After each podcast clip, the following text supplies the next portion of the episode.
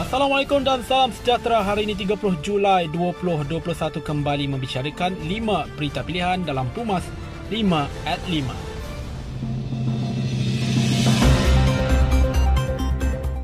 Kenyataan Istana Negara telah menjelaskan perkara sebenarnya apabila pembatalan ordinan darurat dilakukan dengan membelakangkan yang di Pertuan Agong. Timbalan Presiden AMNO Datuk Seri Muhammad Hassan berkata pengumuman tersebut telah dibuat tanpa perkenan Seri Paduka Baginda dan tindakan kerajaan khususnya Menteri di Jabatan Perdana Menteri Parlimen dan Undang-Undang dan Peguam Negara telah mengundang murka yang di Pertuan Agong. Mereka telah tidak melaksanakan titah baginda agar cadangan pembatalan semua ordinan darurat dibentang dan dibahaskan di Parlimen. Tindakan kerajaan dalam perkara itu adalah tidak berparlimen, tidak perbelambagaan dan telah meletakkan kedudukan mulia institusi raja pada kedudukan yang tidak sewajarnya. Tegasnya mereka yang berkaitan mesti mengambil tanggungjawab dan meletakkan jawatan segera. Institusi parlimen telah tercemar dengan tindakan tidak bertanggungjawab ini Peristiwa ini adalah titik hitam dalam sejarah demokrasi berparlimen Malaysia. Barisan Nasional Negeri Perak menjunjung kasih titah yang di Pertuan Agong Al-Sultan Abdullah Riayatuddin Al-Mustafa Bilal Shah yang menzahirkan perasaan amat duka cita berhubung pembatalan ordinan-ordinan darurat.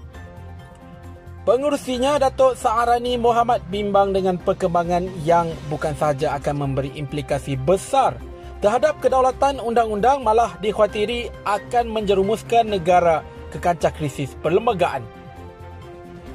Tindakan kerajaan membatalkan ordinan darurat tanpa perkenan yang di Pertuan Agong jelas mencabuli prinsip raja berperlembagaan dan demokrasi berparlimen.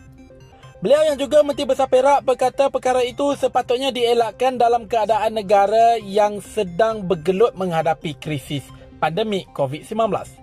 Perdana Menteri Tan Sri Mahidin Yassin dan Menteri di Jabatan Perdana Menteri Datuk Seri Taqiyuddin Hassan perlu berjiwa besar memohon keampunan Seri Paduka Baginda serta mengambil tanggungjawab apa yang berlaku.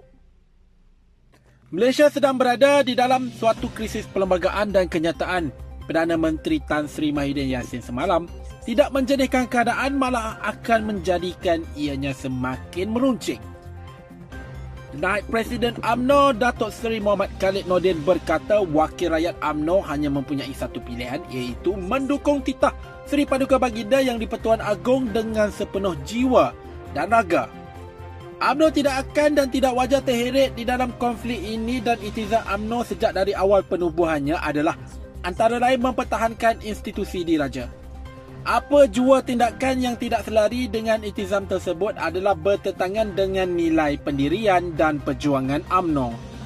Tegasnya jalan keluar dari semua itu ialah untuk AMNO mengusahakan penubuhan kerajaan interim meninggalkan Perikatan Nasional adalah lebih baik dan strategi dari membelakangkan kepentingan nasional dalam saat krisis ini.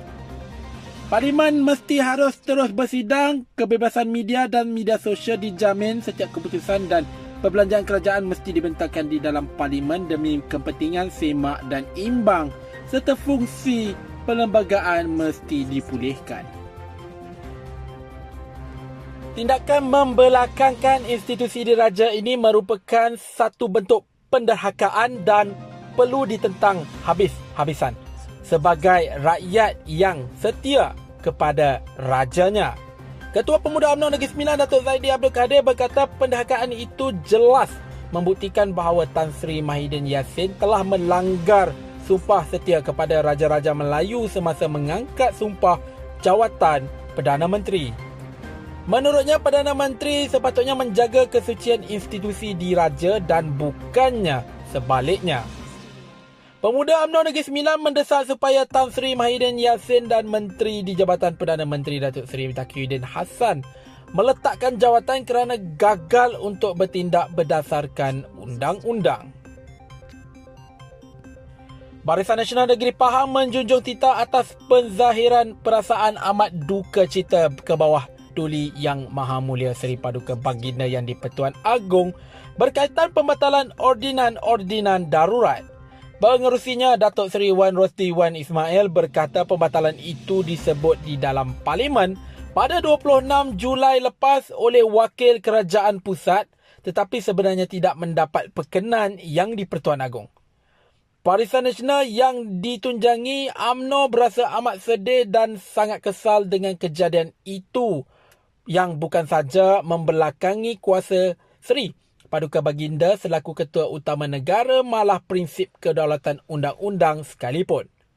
Beliau yang juga Menteri Besar Pahang menuntut agar kerajaan pusat mengambil tanggungjawab sepenuhnya atas kekhilafan yang sangat nyata itu. Sekian daripada saya Muhammad Syahrul Azlan. Jangan lupa temu janji kita Isnin hingga Jumaat jam 5 petang. 5 berita pilihan hanya di Pumas 5 at 5. Assalamualaikum dan salam masyarakat nasional.